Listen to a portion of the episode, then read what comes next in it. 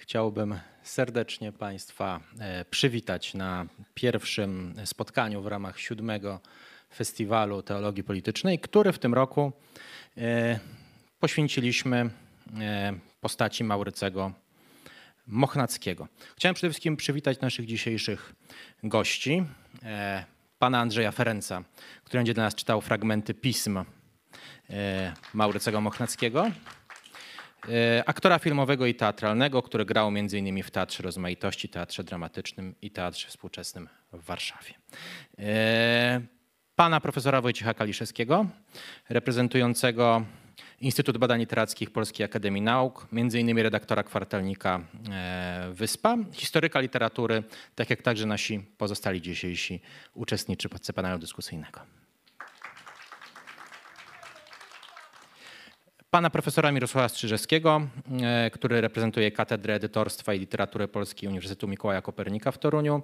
Jest m.in. dyrektorem wydawnictwa naukowego tego uniwersytetu, a także przewodniczącym Rady Naukowej czasopisma Sztuka Edycji Studia Tekstologiczne i Edytorskie. No i ważną informacją jest także to, że jest również wydawcą pism Maurycego Mochnackiego. Oraz pana profesora Andrzeja Waśkę, historyka także literatury polskiej, doradcę pana prezydenta e, Rzeczypospolitej Polskiej od 2017 roku, redaktora naczelnego dwumiesięcznika Arkana związanego naukowo z Uniwersytetem Jagiellońskim.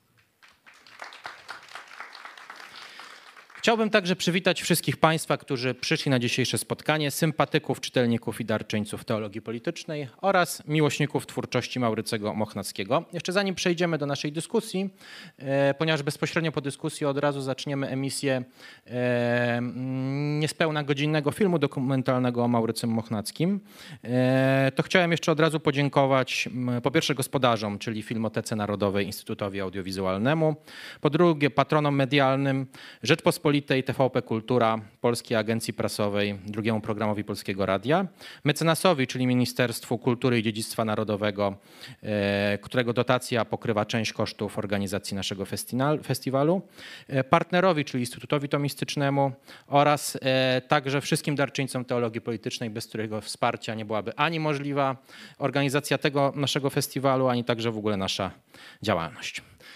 Panowie, w takim razie może przejdźmy do dyskusji po tych wstępnych informacjach. Chciałbym zacząć od odczytania e, fragmentu pochodzącego z jednego z pism Stanisława Brzozowskiego. E, fragmentu poświęconego Maurycemu Mochnackiemu. E, znaczenie Mochnackiego polega moim zdaniem na tym, że Mochnacki w rozwoju swym ukazuje znaczenie filozofii, literatury, a właściwie sztuki, jako momentów rodzącego się działania dziejowego, czyli świadomego życia w swym narodzie. Następnie samo powstawanie czystej i dojrzałej woli i nową świadomą reorganizację duszy z osiągniętego w ten sposób szczytu. Słowem daje nam Mochnacki żywy wzór tego, czym jest człowiek nowoczesny. To jest świadomie uczestniczący w dziejach, w tworzeniu kultury i narodu.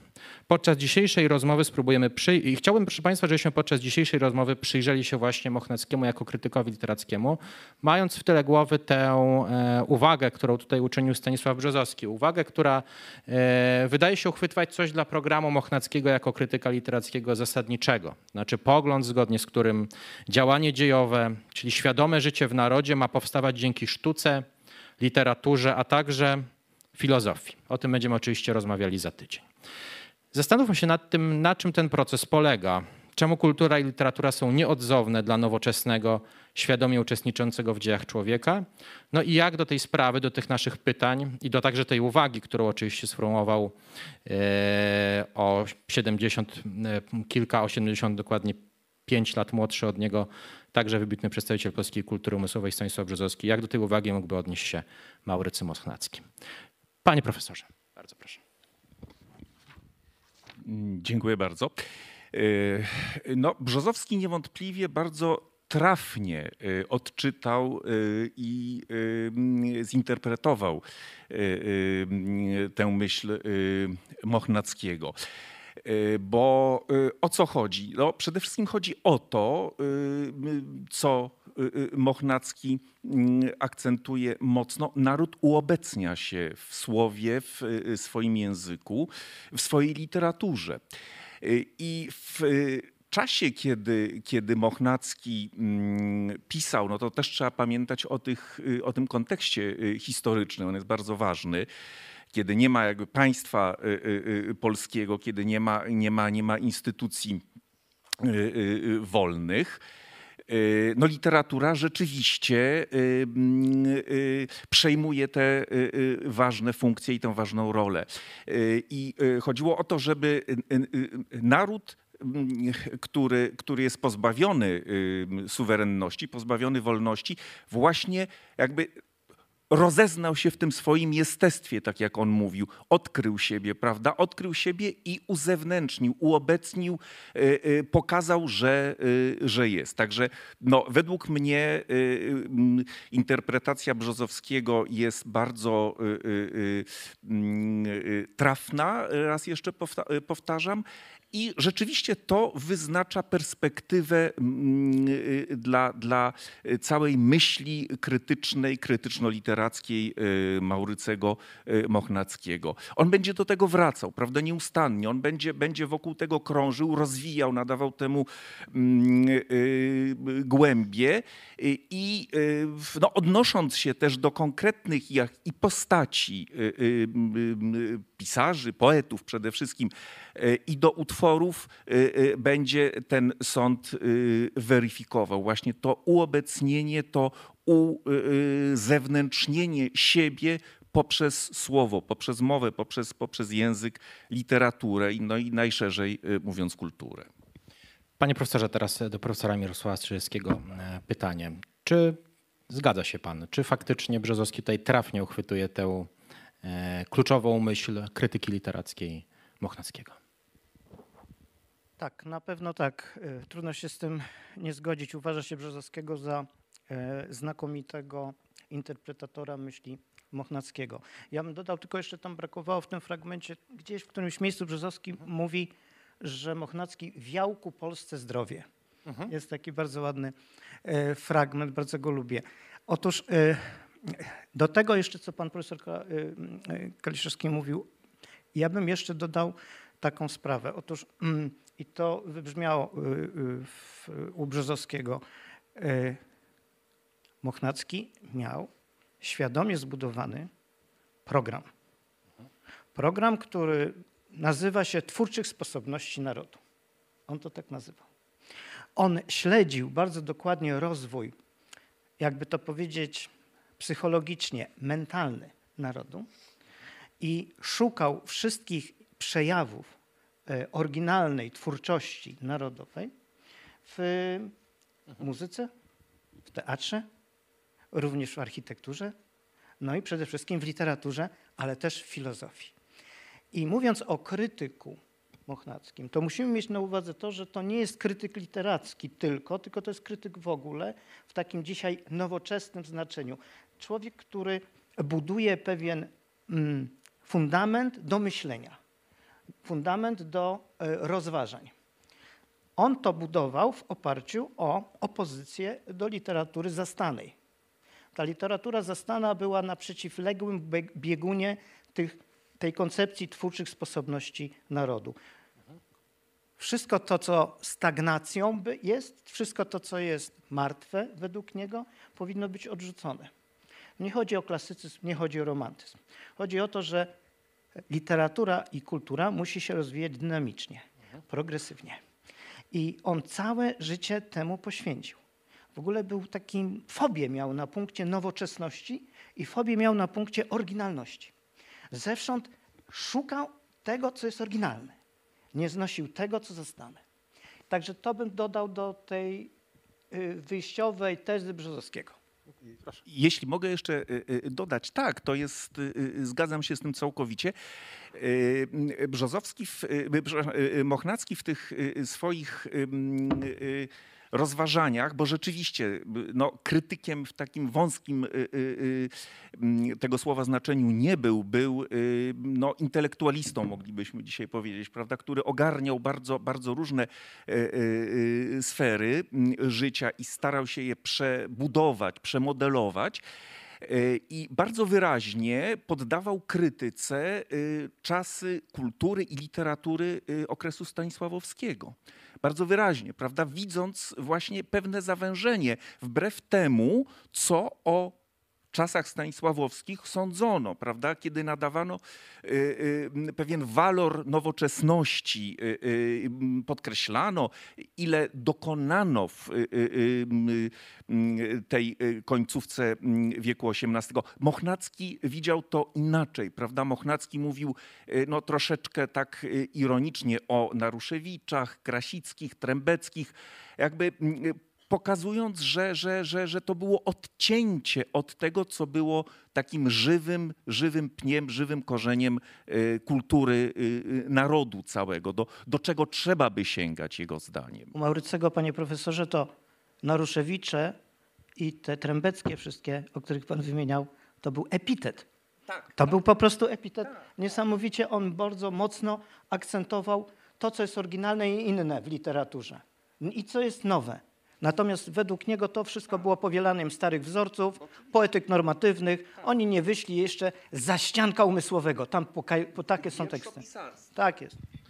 Panie profesorze, kształtowanie i wypowiadanie się narodu poprzez literaturę, sztukę, to byłby ten wątek przewodni, e, jak sądzę. Czy zgodziłby się pan też z tym ujęciem? E, No, muszę nawiązać do wypowiedzi y, znakomitych przedmówców i jeśli y, tutaj u Brzozowskiego słyszymy takie sformułowanie, że literatura, kultura, sztuka jest momentem dziejowego działania, to y, może nam się to skojarzyć mm, z taką formułą, że literatura czy sztuka staje się instrumentem jakiegoś dziejowego działania, czy na przykład instrumentem e, realizacji jakiegoś planu społecznego albo politycznego. Czyli może nam się to skojarzyć z taką koncepcją literatury zaangażowanej, jak to później e, nazwano. I e, w czasach Mochnackiego e, elementy tej, tego, tego, tej, tej idei zaangażowania literatury się pojawiały. No, mamy to słynne zdanie, że Wallenrod e, stał się belwederem Leonarda Choćki, prawda? Że, e, że Mickiewicz, kiedy pisał Witaj Juczenko Swobody, to w jakiś sposób wywoływał powstanie w Warszawie. Co jest oczywiście, co jest oczywiście e, znacznie bardziej skomplikowane i nie można tego e, tak upraszczać. Ale e, e, u u Mochnackiego, jeśli się nie mylę, ten y, koncept literatury zaangażowanej nie jest odpowiedzią na, na, na y, hasło sformułowane przez Brzozowskiego. Tylko odpowiedzią na to jest właśnie ta idea samoświadomości narodu, czyli uznania się narodu w swoim jestestwie. To znaczy, y, y, uproszczeniu powiedziałbym tak. y, Jeżeli naród chce sprostać y, wyzwaniom, które przed nim stoją, jeżeli chce przetrwać y, w y, tych okolicznościach, jakie wtedy były, y, no to nie może tego zrobić bez y, ożywionej, ożywionego życia umysłowego. Nie może tego zrobić bez y, świadomości, kim jest jako pewien podmiot zbiorowy i, i, i jakie jest położenie tego podmiotu zbiorowego w świecie współczesnym, w Europie, wobec y, sąsiadów, wobec y, całego dziedzictwa duchowego. Czyli, e, czyli y, ta zasadnicza koncepcja literatury narodowej jako samoświadomości czy uznanie się w swoim jestestwie jest warunkiem sprostania e, wyzwaniom historycznym, jest momentem działania historycznego, e, y, które, które jest zadaniem Polaków, a nie jakieś zaangażowanie literatury e, w, w, be- be- bezpośrednio w taką czy inną akcję czy propagandę. No i jeszcze może słówko, jeśli można, o, tej, o tym pojęciu nowoczesności. Ono, to pojęcie nowoczesności zawsze legitymizuje nasze dy- dyskusje o romantyzmie, bo ono tak mówi, że no to nie jest zamierzchła przeszłość, tylko romantycy są na tym samym brzegu, co my. To, to jest ten, ten sam świat. I rzeczywiście tak jest. Yy, Tylko, że mm, to samo pojęcie musi być wyjaśnione, żeby coś mogło wyjaśnić coś innego. Yy, I to jest tak, że yy, Mo- Mo- Mochnacki żyje w świecie po rewolucji francuskiej, po rozbiorze Polski i po y, nowym uporządkowaniu Europy y, na Kongresie Wieńskim w 1815 roku. Y, Już żadne rutyny, już żadne, ani literackie, ani, ani polityczne, ani społeczne, żadne utrwalone wzorce, wzory nie nadają się do kopiowania, bo świat przednowoczesny był sterowany tradycją, opierał się na powtarzaniu wiecznie tych samych wzorów. Świat zmienił się tak głęboko w ciągu tych 25 lat, że y, y, Mochnacki należy do, do tych dwóch generacji, które stoją przed koniecznością ruszenia naprzód i właśnie wykazania się tą, tą, tym dynamizmem, o którym panowie tutaj mówili. Więc to na pewno jest, y, jest trafne, że y, Mochnacki jest jednym z pierwszych myślicieli nowoczesnej Polski. Bardzo dziękuję. Teraz chciałbym oddać głos panu Andrzejowi Ferencowi, który przeczyta dla nas pierwszy z fragmentów y, pochodzących z pism Mochnackiego, konkretnie fragment z tekstu o duchu i źródłach poezji w Polsce, a więc tekstu, wczesnego tekstu Mochnackiego z 1825 roku. Z tego, cośmy dotąd powiedzieli, okazuje się, że prawdziwa poezja to jest taka, która wypływając z uczuć nieskończoności, nadaje zmysłową, dotykalną barwę wewnętrznym, spirytualnym zjawiskom. Idealny porządek przekształca w materialny i tłumacząc bliższe powinowactwo umysłu z przyrodzeniem, jeżeli nie rozwiązuje, to przynajmniej czyni mniej zawiłą i wątpliwą najwyższą zagadkę bytu. Nie tylko nie wynika ze stosunków towarzyskich, lecz owszem uważana historycznie poprzedza ich wykształcenie, dlatego żyje w świecie pamiątek, w dziedzinie znikłych wieków lub w przyszłości umajonej kwiatami twórczej imaginacji, albo raczej żyje w myśli i w tęsknocie.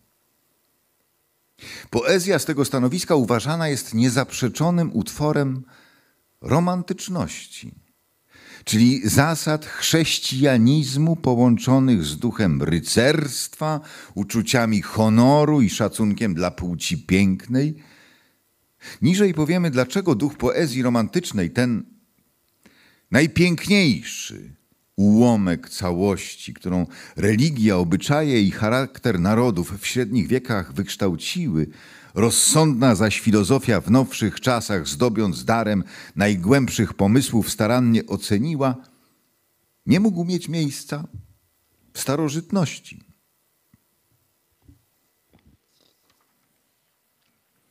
Bardzo dziękuję. Panie profesorze, chciałbym jeszcze panu na chwilę oddać głos, mm, ponieważ już też w pana wypowiedzi e, e, przed chwili wybrzmiało, zwłaszcza w końcowym fragmencie, bardzo wyraźne odniesienie do sytuacji pokoleniowej Mochnackiego. Chciałem o to pokolenie zapytać, o to pokolenie, które jest też przecież pokoleniem Adama Mickiewicza, o 5 lat starszym od Mochnackiego.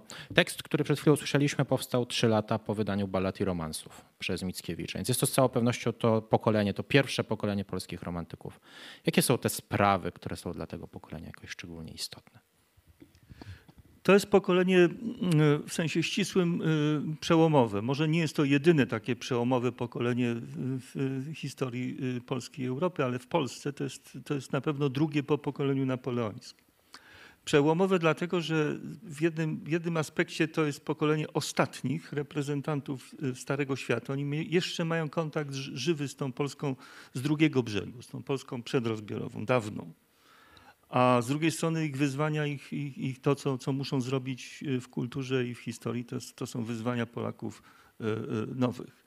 Mochnacki ma też jakby rozeznanie na obu tych brzegach. Znaczy jak on pisze taki tekst agitacyjny, anonimowo puszczony w obieg w Warszawie w czasie sądu sejmowego Głos Obywatela z Poznańskiego, to on doskonale wczuwa się w mentalność starego Polaka z czasów stanisławowskich i pisze tym stylem i pisze przy pomocy argumentów, których użyłby prawda, stary spadkobierca dawnej Polski. Ale jednocześnie wydaje w czasie powstania razem z Adamem Górowskim pismo, którego tytuł nosi, brzmi Nowa Polska. Znaczy ma też to poczucie zadań, które, które się nie streszczają w powtarzaniu gestów tradycji. To, jest, i to dotyczy całego pokolenia. To także dotyczy jego kultury literackiej. Można powiedzieć, że to jest ostatnie pokolenie, które się wychowało e, literacko na Horacym i na po, po, poetykach y, szkolnych epoki oświecenia, bo następne pokolenie y, y, po romantykach już się wychowywało nie na Horacym, tylko się wychowywało na Mickiewiczu. I tym obszarze, tym, tym zespole zjawisk literackich, który należy do wieku XIX, jest czymś, tak jak tu powiedzieliśmy, nowoczesnym. I, I, jeszcze jedno zdanie w, od, w, odpowiedzi na to pytanie, co wyróżniało to pokolenie. No to było pokolenie, to była, nigdy nie było tak pięknej plejady, żeby tak zacytować Miłosza. Nigdy nie było tak, w tak krótkim czasie nie pojawiło się w polskiej literaturze ty, tylu twórców, przede wszystkim poetów, ale nie tylko. No, których znamionowało coś na kształt geniusza albo geniusz w sensie ścisłym. Bo to jest Mickiewicz, to jest Chopin, to jest Krasiński, to jest Słowacki i, i w drugim rzędzie to są Mochnacki, to jest Fredro. Trochę dodałbym tutaj jeszcze no, jako konserwatysta Żywuskiego. No, pisarze, którzy stworzyli nowy y, kształt y, polskiej literatury. I dlaczego tak właśnie było? E, no dlatego, że to, co postulował Mochnacki jako krytyk, to znaczy odejście od tej wiecznej imitacji wzorów e, starożytnych i klasycznych, naśladownictwa, prawda? Tego, tego naśladownictwa natury, ale rozumiane jako zespół tego, co już istnieje, tych przedmiotów stworzonych, natura naturata. E, I zastąpienie tej postawy mimetycznej postawą kreatywną, czyli naśladownictwo natury, ale jako twórczej siły, produktywnej siły, która y, no, w, oczywiście miało to swoje, y, miało to, to swoje źródła w przemyśleniu filozofii przyrody Schellinga, że poeta ma być y, twórcą tak jak natura tworzy przedmioty w, w pozaświadomym, spontanicznym procesie rodzenia. I, i tak, samo ma, tak samo ma tworzyć człowiek kulturę poza, w procesie pozaświadomym, w natchnieniu. No bo to znaczy to słowo natchnienie, które, którego czę, czę, czę, często używano. To Mochnacki to postulował, a Mickiewicz właśnie taki był. I oni właśnie tacy byli. No, oni właśnie tym się wyróżniają, że, że było to wielkie pokolenie twórców z Bożej łaski sensu, sensu stricta. Tak. E, panie profesorze, e, chciałem jeszcze zapytać o tę krytykę, ponieważ ciągle określaliśmy dotychczas Mochnackiego, czy to jako krytyka literackiego, czy jako krytyka w tym szerszym ujęciu, o którym pan powiedział, jako krytyka, który wydobywa te twórcze sposobności narodu z całokształtu jego kultury. E, czy teraz, tak jak powiedział pan profesor Waśko, jako kogoś, kto postuluje to, co Mickiewicz zrealizuje? Za chwilę zresztą usłyszymy fragment, który bardzo dobrze e, się w ten moment naszych rozważań e, wpisze. Ale czym właściwie jest ta krytyka? Czym jest to postulowanie wobec tej twórczości, na przykład Mickiewiczowskiej? Czy ja mógłbym nawiązać jeszcze na moment do pana profesora wypowiedzi? Chodzi mi o ten fragment pana profesora wypowiedzi E, e, mówiący o tym pokoleniu, które ostatnio wzrastało i miało w pamięci Napolo na pokolenie napoleońskie, że to troszeczkę właśnie sytuowało się troszeczkę wobec pokolenia napoleońskiego. Chciałem zwrócić uwagę na taką rzecz. Ojciec Bazylii Mochnacki ze szkoły PR-ów jako szesnastolatek uciekł do powstania kościuszkowskiego i już wtedy do szkoły nie wrócił. Wychowanie patriotyczne Maurycego przez Bazylego było po prostu wzorcowe dla tamtych czasów. Do końca życia swojego stary paś Stanisława Augusta Poniatowskiego, kucharz, Jan Henryk Sagatyński, był dozgonnym przyjacielem rodziny. Do tego stopnia, że chronił matkę Marię kiedy uciekała tutaj na wiosnę 1831 roku tam w tereny galicyjskie. To tak na marginesie, jak oni byli ze sobą zżyci, powiązani jak tamto pokolenie odcisnęło ogromne piętno na tym pokoleniu Maurycego Mochnackiego i Mickiewicza oczywiście, na tym pokoleniu. To to. Natomiast jeśli chodzi o te kwestie, jeszcze chętnie bym powiedział jeszcze o, jednym, o jednej sprawie, o pan poetyckości, ten, y, y, który tu, ten piękny cytat, który pan i tak pięknie nam e, przedstawił. e, z rozprawy o duchu i źródłach poezji w Polsce z 1825 roku, pięknie przez Pana wybrany, a przez Pana przedstawiony. Otóż tam wyraźnie widać też tchnienie, tchnienie takie metafizyczne. Wszystko jest poezją. Wszystko jest poezją. To jest koncepcja poezji progresywnej, uniwersalnej, metafizycznej, którą Maurycy wziął też bezpośrednio od Fryderyka Szlegla, z jego fragmentów z Ateneum. Więc y, czerpał źródła tej poezji z rozmaitych, z rozmaitych y, y, obszarów. A teraz do tego kwestii tej krytyka. To był pierwszy krytyk hermeneuta.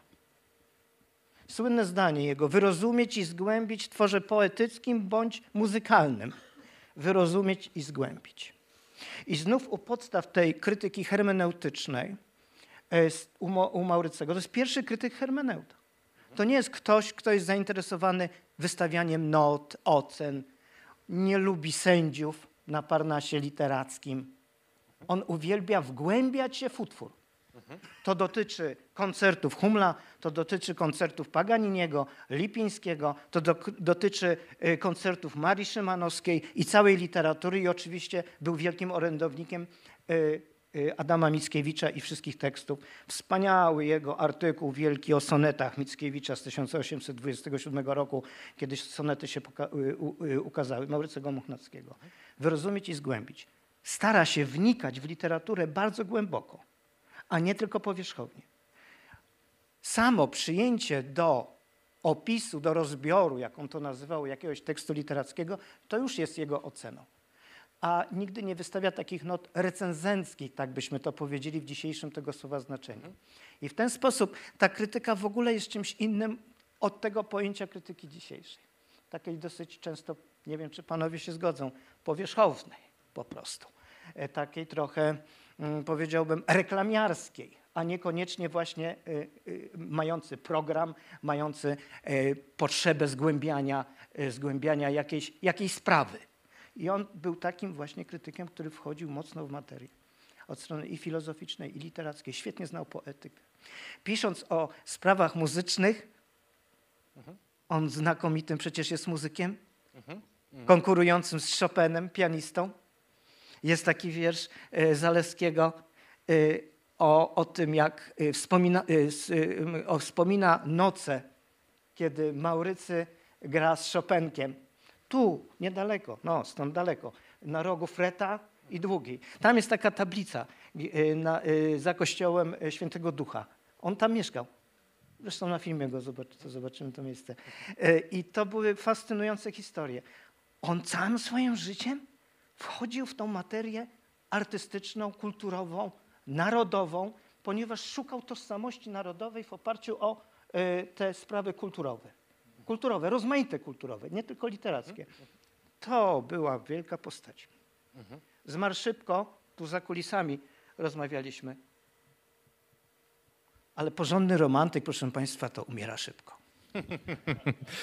To prawda. E, zanim panu profesorowi oddam głos, bo widzę, że pan już e, tutaj chciałby go zabrać, to poproszę e, pana Andrzeja Ferenca o odczytanie dla nas drugiego fragmentu, w którym zresztą zobaczymy, usłyszymy wiele z tych rzeczy, które przed chwilą się pojawiły w naszej rozmowie. Fragmentu z myśli o literaturze polskiej. Zbijając w treść wszystko, co się rzekło w tym piśmie, powtórzyć możemy w ogólności, że jak świat materialny wyobraża myśl niepojętej mądrości, a rzeczy w nim zawarte są poniekąd wyobrażeniami duchowymi, którym natura z rozkazu i przejrzenia boskiego zmysłowe nadaje postacie i kształty produkcyjną siłą swoją. Tak też i w poezji i w sztuce. Ten sam obyczaj, toż prawo rządzić i pilnie przestrzegane być musi.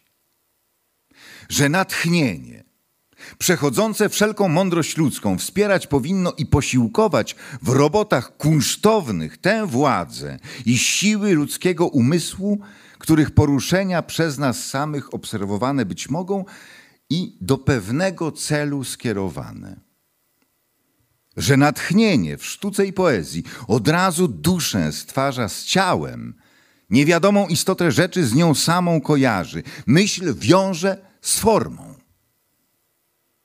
Albowiesz, albowiem nie masz w nim podziału. Przedział tylko w czasie i przestrzeni być może, a natchnienie umieszczone jest za ich granicą, że na ostatek myśl jest zasadą, a natchnienie najogólniejszym początkiem sztuk pięknych. Przydać winienem, że w czynieniu tej rzeczy ustanowiłem taką różnicę pomiędzy zasadą a początkiem, jaka rzeczywiście zachodzi pomiędzy przepisem a sposobem dopełnienia jego. Dla większej przeto zrozumiałości powiadam, że postulatem bezwarunkowym sztuki jest wcielanie nadzmysłowych wyobrażeń, a środkiem dopełnienia tego postulatu albo, co na jedno wychodzi, rozwinieniem zasady – jest natchnienie. Przez natchnienie tylko nadzmysłowe wyobrażenia w zmysłowych kształtach ukazywać możemy.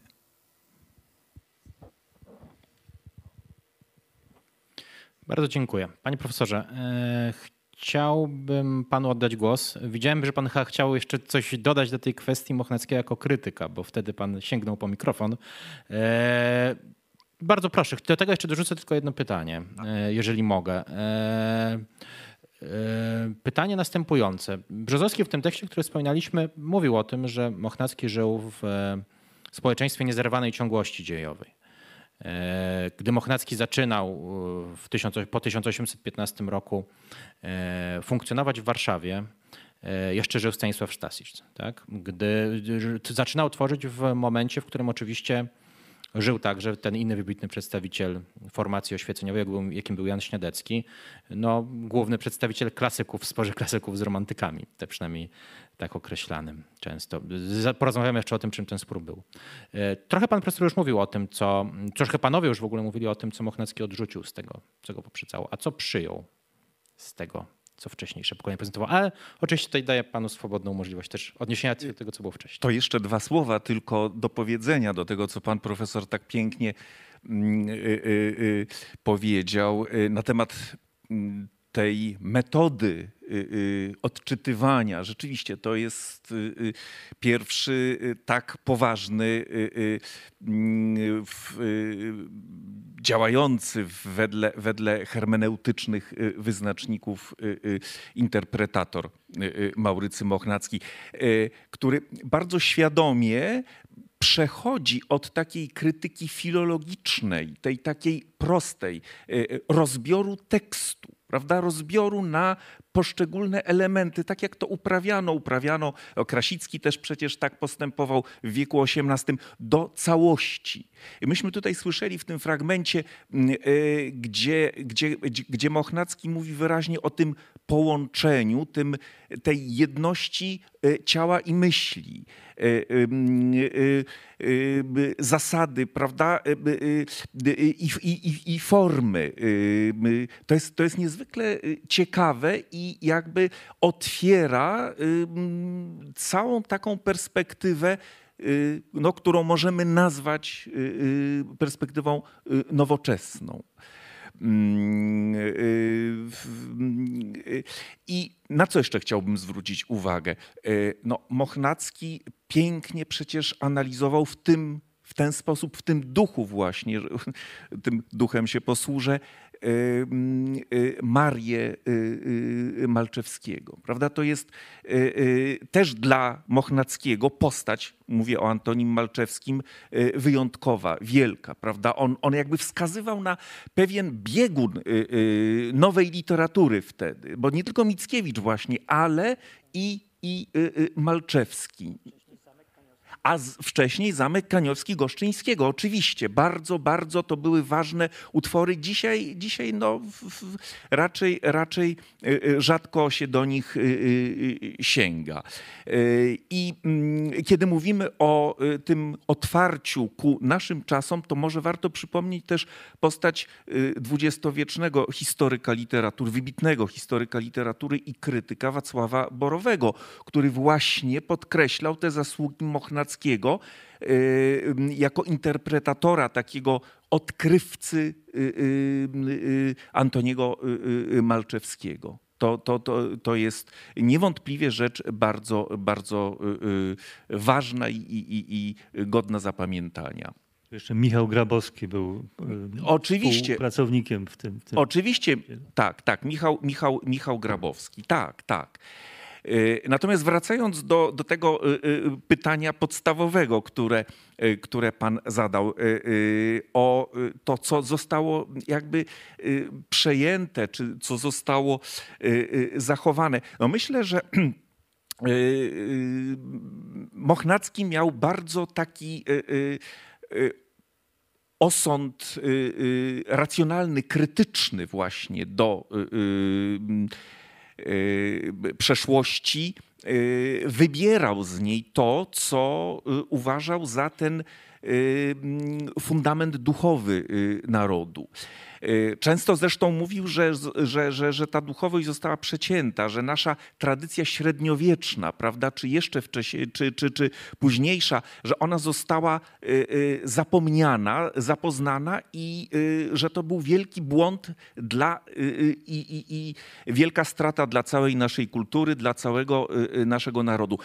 On na przykład niezwykle wysoko cenił Jana Pawła Woronicza i y, y, jego hymny, prawda, y, y, które, które też analizował i w których widział właśnie y, podjęcie tej wielkiej tradycji, tradycji Kochanowskiego, tradycji tych, tej, tej, tej, y, y, tego złotego wieku y, y, polskiej y, kultury i wedle Mochnackiego to trzeba było odrodzić, to trzeba było temu nadać y, bieg, prawda?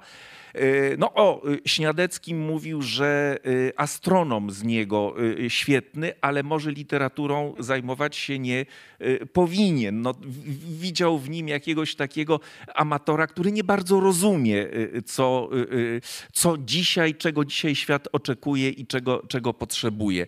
Y, Ale właśnie, powiadam, Woronicz, Niemcewicz, y, y, ten, który Dumę y, tworzył, prawda, poprzedniczkę ballady, y, y, y, że, że, że była w tym taka wybieranie tego, co wielkie, ważne, twórcze, co jest właśnie y, y, tym wyrazem ducha y, i tym uosobieniem istoty, istoty narodu.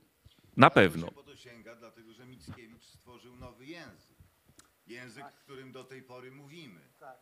Więc po co mamy sięgać po tamto, jak mamy Mickiewicza, twórcę naszego języka, naszego, To znaczy, no, y, stworzył język, ale, ale y, sięgajmy też y, y, tam, gdzie, gdzie rzeczywiście biły te źródła, czyli to jeszcze przed Mickiewiczem, prawda? Y, Tutaj ten, ta, ta, ta, y, y, mówię, gdzieś ten Kochanowski i ta, ta wielka tradycja y, niewątpliwie mm, u Mochnackiego y, y, ona jest. Niewątpliwie. Widzę, że pan profesor chciałby Tak, jeszcze tak, ja muszę do, do, do, dopowiedzieć, tak, znakomicie pan profesor to ten, ten wątek językowy y, wydobył. I od razu mi się tutaj otworzyło świa- światełko. Kiedyś y, dawno temu y, analizowałem stylemy Maurycyjego, bo musiałem to zrobić. Mam do dzisiaj stosy kartek z tego powodu, bo jeszcze to były czasy przedkomputerowe. I co się okazuje, że od strony językowej on, on ma takie nasycenie językiem staropolskim swoich wypowiedzi, że to jest zdumiewające. To Mickiewicz jest bardziej nowoczesny w swoim języku niż on, który czerpie całymi garściami z Kochanowskiego, uwielbia te stare rzeczy. On y, przyjmuje to, co jest żywe, a żywy dla niego jest właśnie język. On tam upatruje jednego z elementów tożsamości narodowej. Obok obyczajowości, obok tradycji, obok związków historycznych. Język jest dla niego podstawą tożsamości narodowej. I on z tego języka, historii języka czerpie. To jest fantastyczne, fantastyczny język. Ale nie dla edytora. Dlatego, że musi tak dużo komentować prawda, tych wszystkich wyrazów, które dzisiaj są już nieczytelne. Y, To ja bym jeszcze tylko dodał i zwrócił uwagę na jeszcze jedno nazwisko, które tutaj nie padło, a które jest ważne i dla Mochnackiego też niezwykle, Kazimierz Brodziński. bo przecież y, to była postać, która w tej dyskusji o narodowej, nowej literaturze i kulturze odegrała też rolę kluczową, prawda? Y, przecież rozprawa, rozprawa Brodzińskiego, w której no, szukał jakiejś jakiegoś kompromisu pomiędzy klasycyzmem a romantyzmem, no wyznaczał jakieś pole, z którym, z którym zresztą y, Mochnacki się nie, y, nie utożsamiał, bo nie zgadzał się kompletnie, prawda? Bo, bo, bo ta y, sielskość, sielankowość, idylliczność to nie jest charakter narodowy, ale szukał, tak jak Brodziński, właśnie czegoś narodowego, tak, naszego, prawda, które będzie wyraziste, twarde, z którym my możemy naprawdę pokazać się światu. I to była postać, która rozumiała tę potrzebę. I to jest bardzo ważne. Ja nie wiem, jakby się zachował e, Mochnacki, bo już nie żył, bo umarł, ale kiedy przyszedł rok 1848, który w ogóle zmienił porządek świata, prawda, też coś, dokonał się jakiś wielki przewrót w literaturze europejskiej. Mm, I no, jak wtedy on by y, to odczytywał, prawda, jako, jako tak jak powiedzieliśmy, ten y, y, przenikliwy hermeneuta. To, to, to jest bardzo ciekawe. No niestety to, na, na, to pytanie to może dowiemy się nie tu w każdym razie, nie w tej dyskusji, tylko gdzieś tam. No, ale, ale to jest fascynujące. Tak, to jest chyba dobry moment też, żeby oddać głos panu Andrzejowi Ferencowi, który przeczyta dla nas fragment z jednego z takich kluczowych tekstów Mochnackiego, noszącego tytuł o literaturze polskiej w wieku XIX. To jest właściwie jedna złota myśl, to nie jest tak duży fragment. Suma całego wykładu jest to, że przez literaturę potrzeba rozumieć systema tych nauk, tych umiejętności, tych wszystkich razem tworów ludzkiego umysłu, a raczej systema tych działań i poruszeń myśli, które mają najbliższy i bezpośredni związek z cywilizacją i duchem narodu. A zaś przez cywilizacją rozumieć należy moc, dzielność, i stateczne, bezprzestanne objawianie się i wyrażanie tego ducha we wszystkich nawzajem umiejętnościach, we wszystkich naukach, we wszystkich tworach ludzkiego umysłu. Krótko mówiąc, w powszechnym systemie działań i poruszeń myśli całego narodu. Wydaje się, że tekst, z którego pochodzi ten cytat, który przed chwilą usłyszeliśmy, w jakimś sensie wieńczy ten pierwszy okres życia Mochnackiego, który, dla którego cezurą jest wybuch powstania listopadowego. Książka jest składana do druku na kilka dni przed wybuchem powstania listopadowego. E, no i potem zaczyna się ten drugi, już powstańczy i popowstańczy okres. Ale jeszcze skupmy się przez chwilę na tym pierwszym, na tym, kiedy tym głównym mm, zagadnieniem jakoś koncentrującym uwagę Mochnackiego jest właśnie zdefiniowanie tego, czym jest literatura. No i Mochnacki zajmuje jakieś stanowisko sporze klasyków z romantykami. Panie profesorze, jak możemy to stanowisko określić? No tak, mamy dwa takie szkolne określenia tego stanowiska. Pierwsze to służy temu, żeby y, młodzież uczyła się elementów poetyki i to jest takie określenie, że to był spór z regułami y, Horacego i Dmochowskiego i z wzorami poezji doskonałej. A y, Mochnacki postulował inne wzory.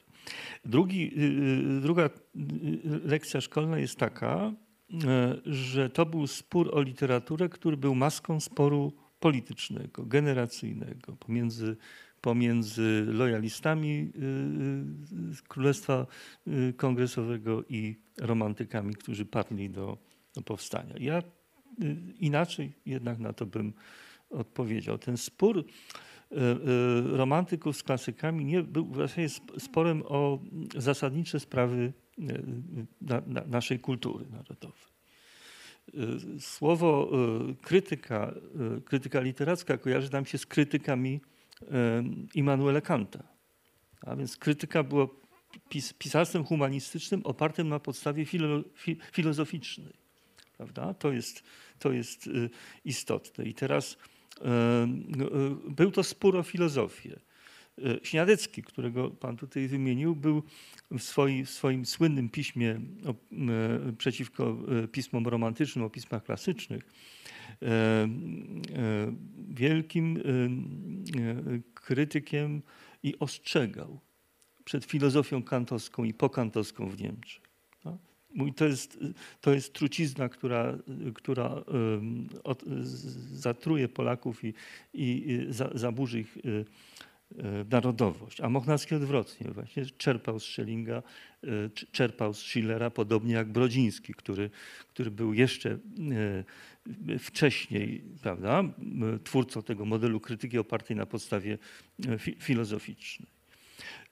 No, spór ze Staszicem był, był, był, też głębokim sporem, bo właśnie pokazywał, że, że pod, pod e, e, płaszczem tych obozów literackich kryły się rzeczywiście różne obozy polityczne i Staszic był wielkim lojalistą i e, zwolennikiem cara Aleksandra I, dawał temu wyraz. To, to dziś się mało pamięta, ale kto czytał Staszica, to, to wie, jak bardzo on kochał cara jako króla Polski. No, to jest oczywiste coś innego. E, to był, to był spór też e, o e, samo pojęcie narodowości polskiej. Klasycy, tak jak panowie tutaj mówili, widzieli ten model narodowości polskiej w epoce stanisławowskiej E, w tym, co e, stworzyła Komisja Edukacji Narodowej, reforma języka konarskiego e, i w, i w pozytywnej tradycji oświecenia, jakim, jakim był renesans. Epoka Kochanowskiego i, i literatura da, Złotego Wieku, którą przypominano jako polski, polski wzór. Więc to była taka historyczna, elitarna koncepcja polskości oparta na czystości E, języka polskiego. Tymczasem dla Mochnackiego narodową literaturą, nie tylko dla niego, dla innych romantyków też, narodową literaturą było to, co było oparte na e, kulturze ludowej, na folklorze. Więc narodowy był zamek Kaniowski, e, chociaż oparty jest na historii ukraińskiej. Narodowym bohaterem był Kozak Nebaba, chociaż to przecież Kozak i co my mamy wspólnego z Ukrainą, to była jednak e, zupełnie inna koncepcja narodu, prawda? Można powiedzieć, że w jakiś sposób prefigurowała późniejszy spór pomiędzy, pomiędzy Polską e, piastowską a Polską jagiellońską. Romantycy byliby po stronie tej Polski jagiellońskiej, ale oczywiście oni także akcentowali znaczenie folkloru.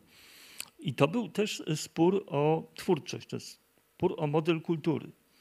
E, e, cała ta e, filozofia literatury opartej na wzorach i doskonałych wzorach i, i na kontynuacji dziedzictwa klasycznego i starożytnego, no była prawda, taką formułą, jakbyśmy to dzisiaj powiedzieli, modernizacji imitacyjnej, cytując profesora e, Krasnodębskiego. No, Polska miała zbawić y, y, trzymanie się usilne tych łacińsko-francuskich wzorów, bo, bo to nas y, osłoni przed zagrożeniem ze wschodu i zagrożeniem niemieckim.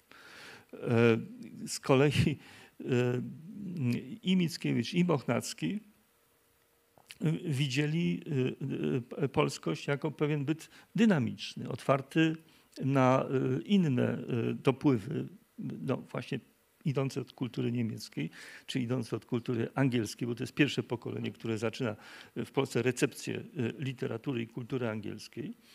I to jest pokolenie tych właśnie twórców, prawda, którzy tworzą jak natura, i dają odpowiednik Polski tamtych nowych prądów, które pojawiły się e, nieco wcześniej e, w Europie Północnej, więc, e, więc tych pola, pól sporu jest tutaj jeszcze więcej.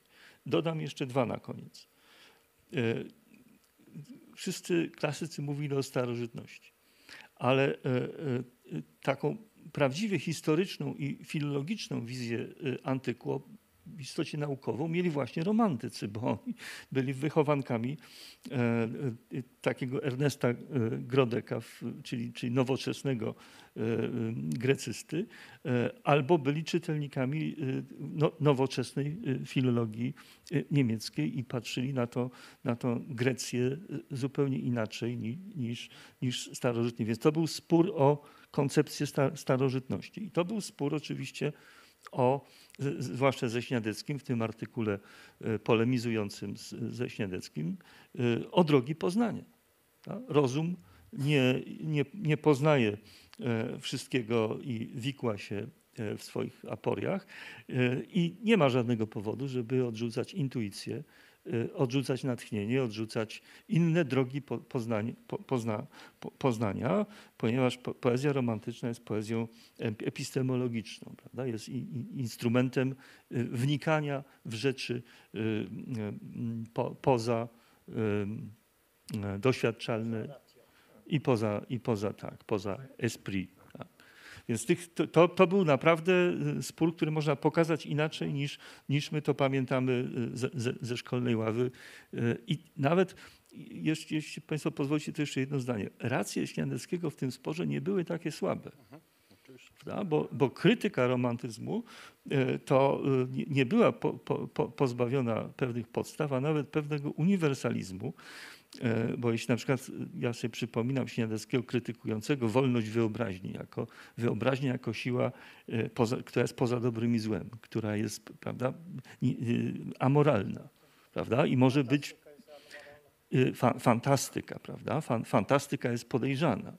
Prawda? Y, y, pobudz, y, nadmierne pobudzenie emocji jest szkodliwe. M- Może, może się obrócić przeciwko człowiekowi. Więc jak się dzisiaj y, y, y, słyszy wypowiedzi y, takich, takich współczesnych klasyków, to ten krytyka romantyzmu stale tam powraca jako pewnego rozprzężenia e, moralnego, intelektualnego e, i, Śniadecki też to wiedział. Więc to też nie jest spór jednostronny, tylko taki, w którym można, można trochę racji przyznać Śniadeckiemu. Proszę, panie profesorze. Tak, tak, y, y, całkowicie się zgadzam, panie profesorze. Śniadecki znakomicie wyczuł, jeszcze w momencie, w którym nie ma polskiej literatury romantycznej, czym to grozi dla jego oświeceniowego, takiego empiryczno-racjonalistycznego poglądu na świat. Znakomicie to wyczuł. E, Ja bym chciał nawiązać jeszcze tylko króciutko do tego, co pan powiedział o, o tym elemencie związanym z to, że to jest taka szkolna jakby wypowiedź, trochę dotycząca, że pod sporem romantyków z klasykami krył się tak na dobrą sprawę y, spór polityczny. Otóż y, tym, który wprowadził to w obieg kulturowy jest Mochnacki. Mianowicie w Powstaniu Narodu Polskiego w roku, w roku 1000, w wielkiej y, książce, tam jest mowa o tym, że to nieważne, o czym myśmy tam dyskutowali w tej Polsce kongresowej. Pod tym kryło się tak na dobre spór polityczny i przygotowanie y, powstania. To on pierwszy sformułował taką właśnie, y, taką właśnie myśl. Ale to był już ten drugi Mochnacki. To? Ten, ja bym nie dzielił na drugi. Ja mam swoją taką tezę, że to jest jednak je- jednolita No, osoba. Ja bym tutaj jemu nie wierzył. Dobrze, ale chciałbym zwrócić uwagę na język. Mhm. Język.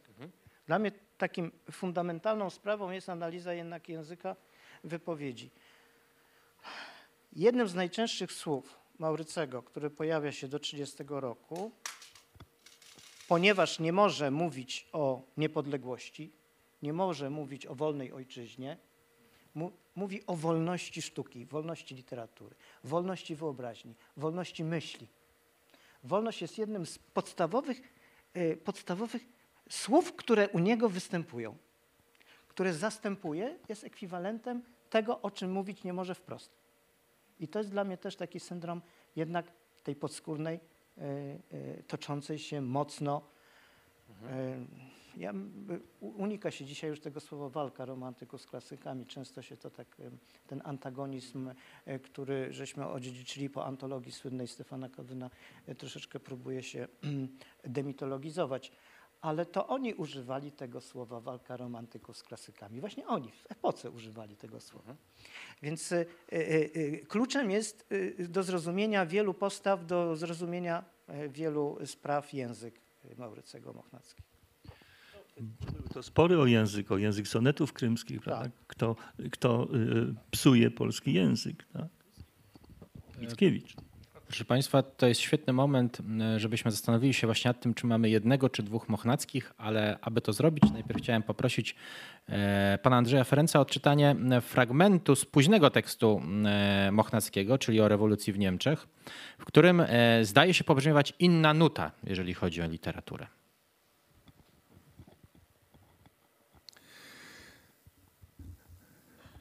Rewolucja i literatura są to rzeczy we wszystkim sobie przeciwne. Literatura enerwuje, zabija czas. Z tego względu jest jednym z wielkich środków restauracji, jednym z filarów royalizmu. Poezja rewolucyjna być nie może. W tym twardym wieku jedna tylko umiejętność popłacać będzie.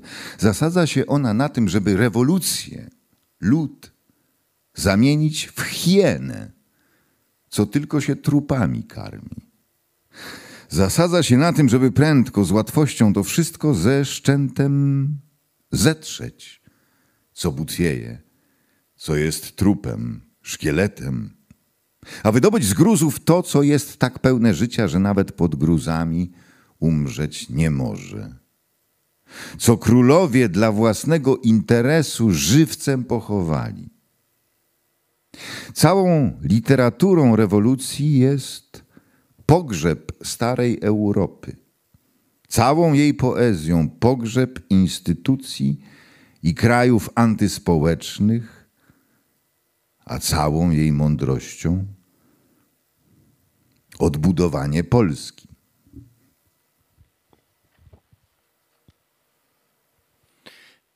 Bardzo dziękuję. Panie profesorze, e, jeszcze raz tutaj chciałem wrócić też e, do pana w tym momencie. Jak pan uważa, czy da się to poskładać? To, co usłyszeliśmy przed Tak. chwilą o literaturze, z tym, co Mochnacki y, pisał da się, wcześniej. Da, da się to poskładać. Da się poskładać. Mhm. W, przede wszystkim musimy zrozumieć ten tekst o rewolucji w Niemczech. Jest rok 1833 i on powstaje w, po y, y, słynnej y, wyprawie nieudanej frankfurckiej. Musimy sobie przybliżyć tę, tę, tę sytuację, tak?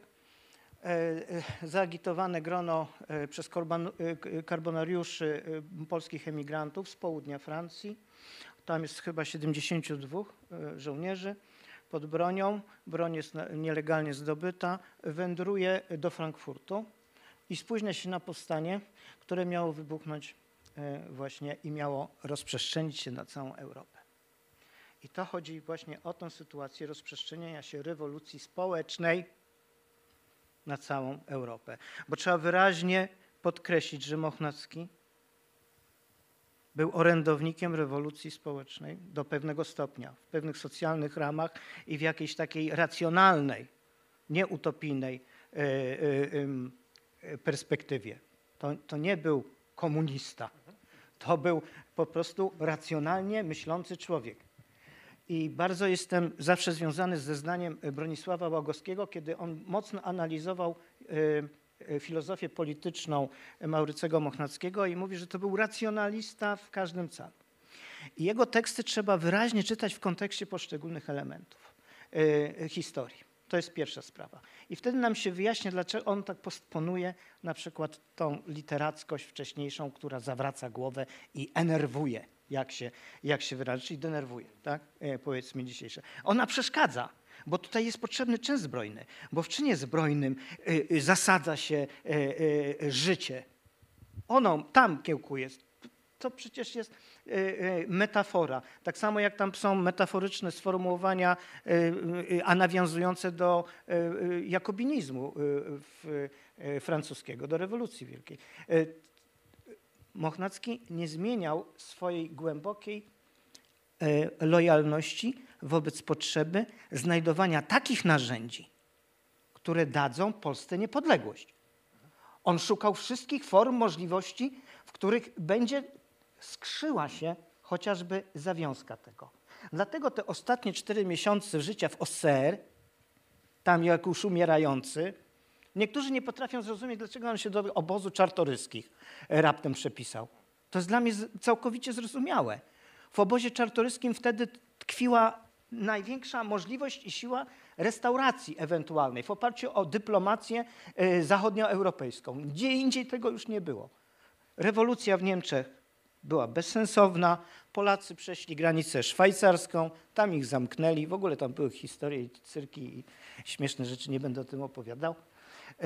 W, m, To nie można na to liczyć, czyli ruch e, karbonarski, ten społeczny w Niemczech, we Włoszech jest jeszcze słaby, on dopiero później wraz z wiosną ludów i następnymi sprawami wybuchnie, ale on szuka, on szuka możliwości. Jego ideą fix była po prostu polskość. Ideą fix w tamtych czasach. I jest drugi aspekt. I ja nie mogę tego zapomnieć. Tej chwili przygotowuję do wydania listy Maurycego, rodzinne. Mniej więcej w roku 1000, tak od kwietnia, maja roku 1833 następuje w jego świadomości mocne pęknięcie. To jest po śmierci brata Kamila, którego on odwozi do e, Ir na południu Francji i nie może nawet na pogrzeb już wrócić. Sam zresztą zaczyna chorować. Coś się dzieje i w tej korespondencji i w tych listach widać wyraźnie, zarówno dukt, dukt pisma jest inny, jego stosunek do, do wielu spraw jest jakiś taki bardziej, jakbym to określił, zachowawczy, jakby w siebie wstępuje. Coś się w nim dzieje strasznego, bo tak, wie, że ojca już nie zobaczy, wie, że matki nie zobaczy, nie ma szans, nie wróci do Polski, a oni nie mają pieniędzy, żeby wrócić do niego. Ta jedyna ostola, ostoja, czyli Kamil, umiera, nie może mu pomóc, umiera na gruźlicę. A w ogóle tak na marginesie jest mitem, że Maurycy zmarł na gruźlicę, bo nie zmarł na gruźlicę, na zawał serca. Nie wytrzymał. I ta presja psychiczna, która na nim nastąpiła, bo rozmaici tamci y, y, emigranci na niego e, mają, mają rozmaite historie, to jest, nie będę też rozwijał tego, bo to jest następne panele o tym będą, ale dużo jest problemów z, z emigrantami. E, Maurycy nie potrafi się jako polityk w tej grupie dobrze znaleźć, ucieka z Paryża najpierw do Leroy Merlin, y, później Saint-Germain-de-Paris, y, później mieszka w Auxerre w ostatnich latach, w ostatnich miesiącach. Trzeba zrozumieć jego stan też psychiczny, jego, jego sytuację egzystencjalną. Że on zaczyna patrzeć bardziej ostro na sprawy, które były wcześniej i widzieć rzeczy, których wcześniej, kiedy był w tych sprawach mocno zaangażowany, nie był w stanie y, uchwycić. I przecież Powstanie Narodu to nie jest książka o powstaniu narodu, bo jeszcze do tego nie dotarł. Powstanie Narodu Polskiego jest, o, jak już to o pierwszym tygodniu Polaków, ale przede wszystkim to jest stan Królestwa Polskiego. Stan polityczny, to jest analiza stanu politycznego Królestwa. Jego listy, jak on prosi e, Bazylego ojca o to, żeby mu przysyłał rozmaite materiały, jak oni tam się komunikują, e, żeby te materiały dotarły i nie wpadły w nieod- nieodpowiednie ręce. To jest fantastyczne źródło w ogóle tamtych czasów. E, Jestem zachwycony tym źródłem. E, Natomiast e, musimy to zrozumieć, że uciekać od kontekstu, kiedy cytujemy poszczególne fragmenty i korespondencji, ale też tekstów jego, gubimy, gubimy, gubimy to, gubimy, gubimy pewne aspekty. Dlatego y, uważam, że pewne kategorie są stałe u niego, osobowość jest stała, to jest dynamit po prostu. Dynamit. Jego rozsadza wszystko od wewnątrz. Coś z niego też mam. Dziękuję. Dziękuję bardzo. E, Ostatnim wątkiem, który chciałbym, żebyśmy podjęli, jest e, dochodząca tutaj wyraźnie w tej biografii i w tym pod tym względem też ten fragment z tekstu rewolucji, w ogóle cały ten tekst o rewolucji w Niemczech jest bardzo ciekawy. E, Ten wątek, który akurat w innej antologii tekstów Maurycego Mochnackiego. On do, do Klarki chce wrzucać. Mhm, tak, Tak, tak, tak, tak, tak, to, tak, to, to, jest bardzo w ogóle ciekawy fragment.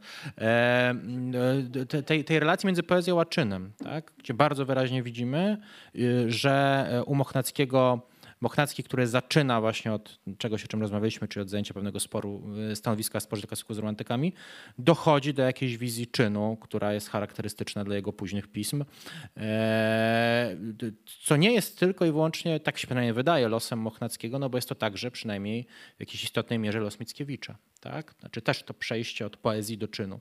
I tutaj moje pytanie do panów, już ostatnie pytanie dzisiaj. Czy możemy to uznać za coś, co nam mówi jakąś ważną rzecz o tym pokoleniu, o pokoleniu polskich romantyków, o jakiejś dynamice rozwojowej ich idei? Myślę, że y, odpowiedź moja jest negatywna. To znaczy, nie, ja nie widzę takiej dynamiki prądu, żeby, żeby romantycy mieli gremialnie przechodzić od słowa do czynu. To jest y, przypadek osobowości Mickiewicza i osobowości y, Mochnackiego, których cech, cechą obu był e, jakby równoległy talent i równoległa pasja, którą poświęcali dwóm dziedzinom literaturze i działaniu e, publicznemu czy politycznemu. Mickiewicz miał talent polityczny, miał talent organizacyjny. On to wykazał już w czasach młodości jako filomata i przywódca pokolenia. Y, I kiedy jego y, program literacki został zrealizowany, postawił kropkę pod panem Tadeuszem, to, to wrócił do, do, do, do, do swojego innego wcielenia, czyli do, do, do wcielenia y, człowieka aktywnego, człowieka działającego e, wśród ludzi. Z Mochnackim było trochę podobnie.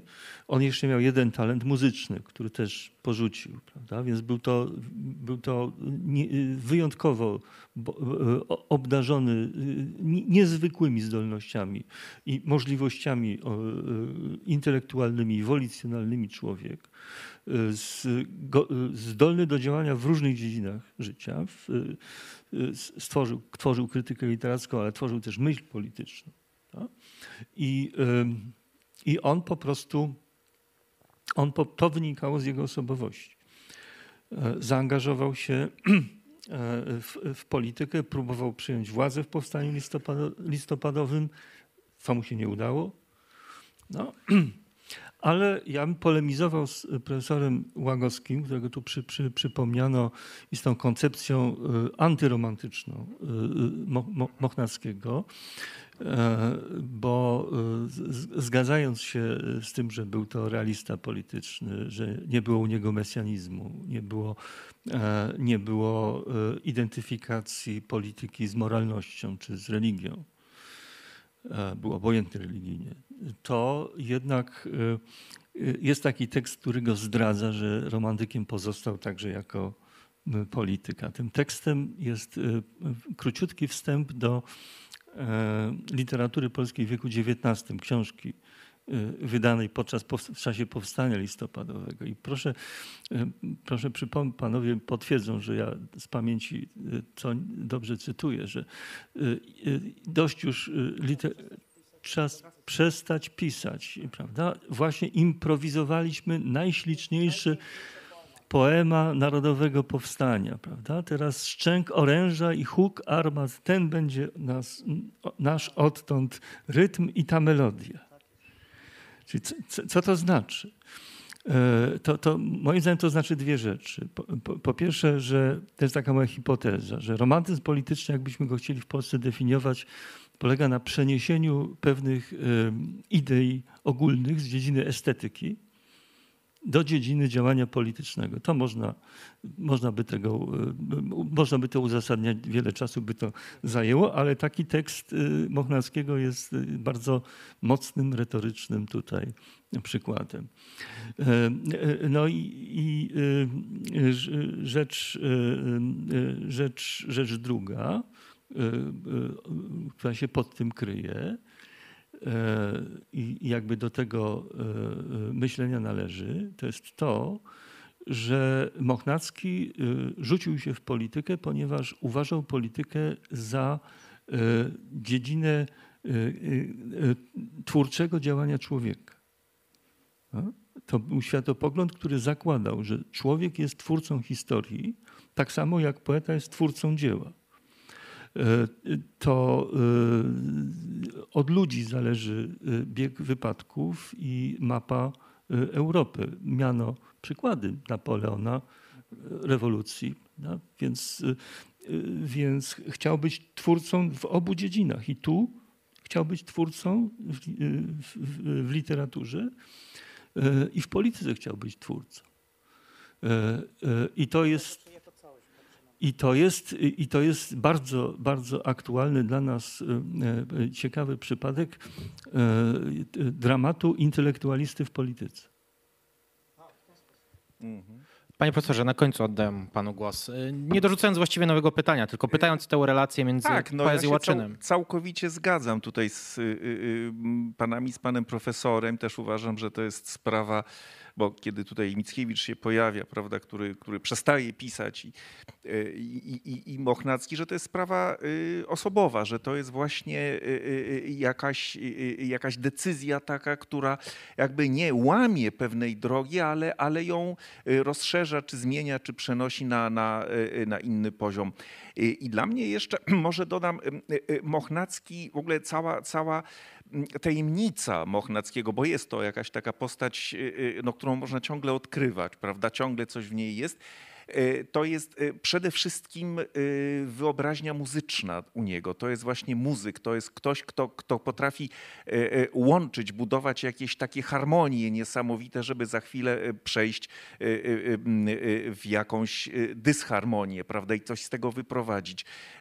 No ten rytm, zresztą w tym króciutkim wstępie do, do, do, do, o literaturze polskiej, właśnie to tam te, ta terminologia muzyczna, ona, ona jest nieprzypadkowa y, y, moim zdaniem. No to jest, y, on tak po prostu, jemu to grało wszystko, albo tak, albo, albo inaczej. No to jest postać rzeczywiście fascynująca i wiele chyba można by dla nas dzisiaj też z jego myśli, z jego działalności wydobyć, odczytać i, i przejąć.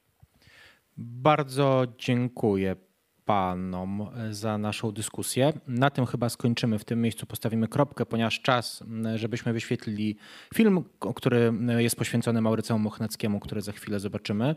E, Od razu, e, film będzie wyświetlony od razu po dyskusji, dlatego zachęcam, żeby się nie rozchodzić. Bardzo dziękuję. E, Był dzisiaj z nami pan Andrzej e, Ferenc, e, który czytał fragmenty tekstów Maurycego Mochnackiego.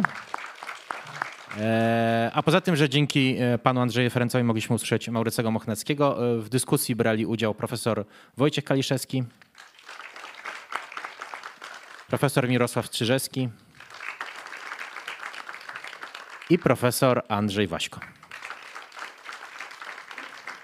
Bardzo panom raz jeszcze dziękuję, bardzo państwu dziękuję i od razu wyświetlamy film. Więc my oczywiście się przenosimy na widownię.